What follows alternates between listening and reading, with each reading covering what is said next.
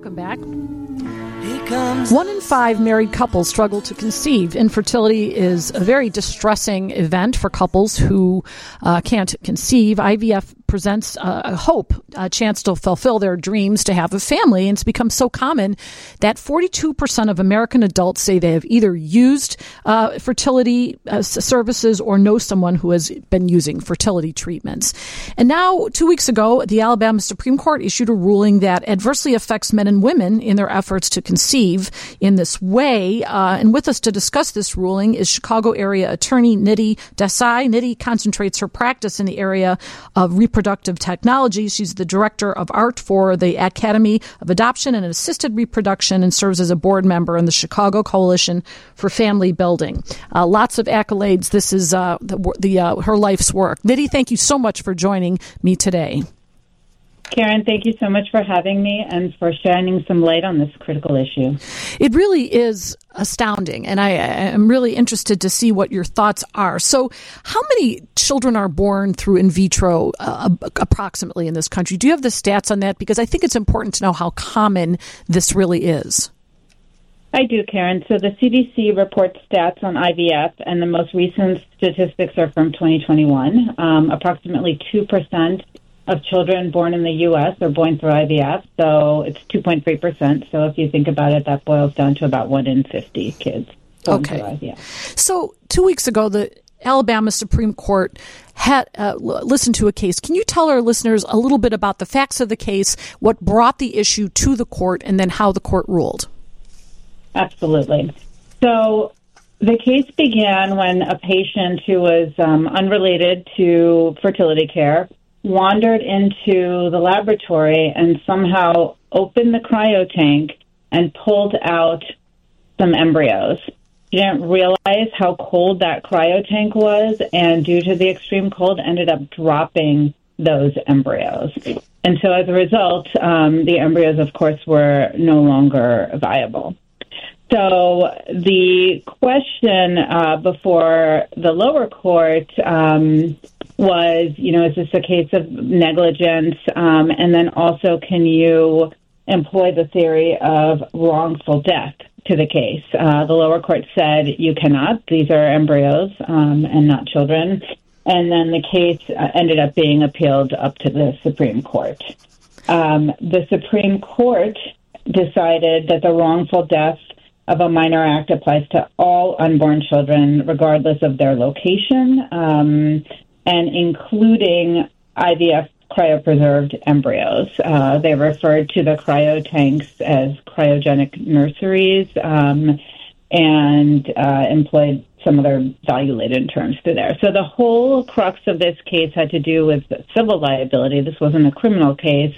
Um, and when you apply wrongful death as opposed to negligence, you can attach uh, punitive damages, which means the damages awards will be higher. So, Nidhi, like, let's just say, given this opinion, let's just say the opinion st- stays and it's not overturned, and the Alabama Supreme Court is the highest court in that state. So, let's just say you've got embryos sitting in a lab somewhere, and someone comes in and throws them on the ground. Is that grounds then for what? Murder? Um, that would be grounds for murder, absolutely. If somebody trips and they fall, then that would might be grounds for manslaughter. Um, you know, there's uh, you're treating this embryo the same way you would a child that is born. So just so we all know how this works from a technical standpoint, when a woman uh, they extract the egg and they inseminate it with the sperm, and there are usually extra embryos. Is that correct? Because you're you're then implanting them, but you're not going to implant all of them. Is that fair to say? That is fair to say. And just to take a step back, you know, when when the embryos are formed, the first thing that happens, as you mentioned, is that the eggs are extracted, and that takes series of medication, et cetera, um, to prepare her body for that. Um, and then the sperm might be injected one by one into the eggs, um, or and that's called um, ICSI, and one and or they just um, might just be put into the petri dish and they see what happens. So not all embryos are going to develop to the point. My point is that not all embryos are going to develop to the point where they can be frozen, um, which is typically at day five or six, which is what's called blastocyst um, in the embryonic uh, stage. So, So according you to absolutely will have extras. so you'll have extras. So so now there are extras sitting all over the place in Alabama. What is supposed to be done with them? I mean, are we going to force women to have them placed into their bodies or because you can't get rid of them because if you get rid of them then that's murder. So what what what is according to this court's uh, ruling, and I'm sure the court doesn't go into what is supposed to happen because they're just ruling on the issue. They're not dealing with the practicalities. But practically, what's going to happen now? Right. Well, the court even went on to say we're not dealing with any policy issues here, but as you've pointed out, there are uh, just about a million policy issues here. So I think as a practical matter, you know, one of the things that may start to happen is people move their embryos out of the state um, unless there's some sort of prohibition on that. Um, the Attorney General has said that they're not going to prosecute uh, under this wrongful death uh, ruling, and you know that's the word of the attorney general. So, um, or the state's attorney, excuse me. So, the you know one one idea would be to move them out of state, but the logical consequence of this is yes, you either have to keep them indefinitely um, in a cryo tank or transfer them into uh, the patient, uh, or um, at some point you're you're going to be held liable, and uh, there's no there's no roadmap, of course, in the court opinion as to what all of the consequences of this are. And I would say the other big issue is that with many IVFs, and in fact, sometimes this is why IVF is done.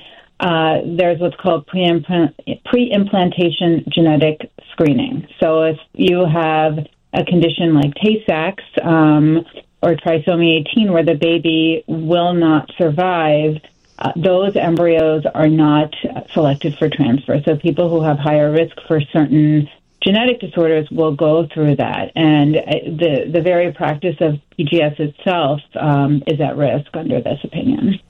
We're here with Nidhi Desai, and she is uh, a lawyer who practices in this field. Uh, we're going to continue this conversation. Where can people reach you? What's the name of your firm, and where can people reach you? Um, the name of our firm is Desai and Miller, and uh, people can reach me um, at the firm. So um, the the website is familybuildinglaw.com, and my email is ndesai at familybuildinglaw.com. Thank you. When we come back, I want to talk a little bit more about the long term ramifications of a decision like this. You're listening to WGN.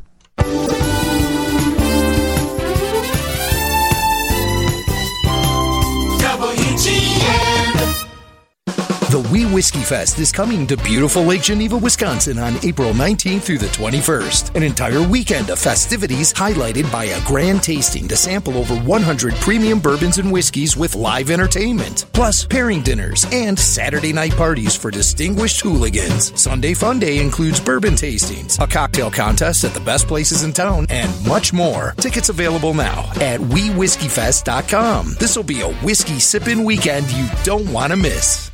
My doctor told me my cholesterol is borderline, so I took control with Garlique Healthy Cholesterol Formula.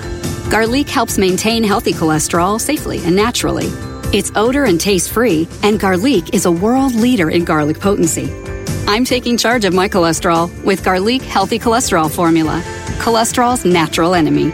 These statements have not been evaluated by the FDA. This product is not intended to diagnose, treat, cure, or prevent any disease. The term natural references only the garlic in the product. Use as directed. Monday, see how political paralysis in Dolton is hurting small business owners. We are cutting and trimming trees. I just want to get paid. WGN TV investigates Monday at 9.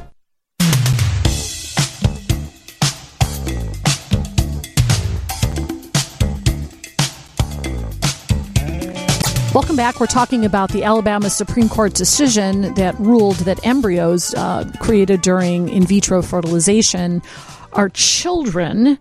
And uh, we're here with Nidhi Desai, who practices in this area in reproductive rights.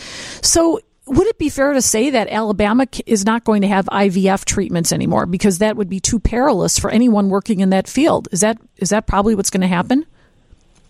So that has yet to be seen. There is a push um, on the part of the legislature to the Alabama legislature to uh, come up with legislation that would quote unquote protect IVF.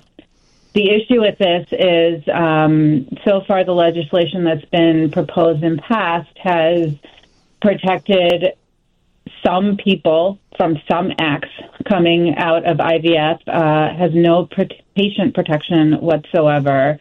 And so, if I were advising an Alabama clinic at this point, the legislation is uh, absolutely insufficient. And for a whole host of reasons, including insurance malpractice, et cetera, it would really not be prudent um, to be pursuing IVF. I, I mean, I was just state. thinking about insurance. I mean, doctors get sued all the time anyway, but the idea that you're going to, you know, if you're an IVF clinic, that you're going to in any way get insurance, and it, it, I don't even know who would insure a clinic exactly. who's, who's walking this tightrope.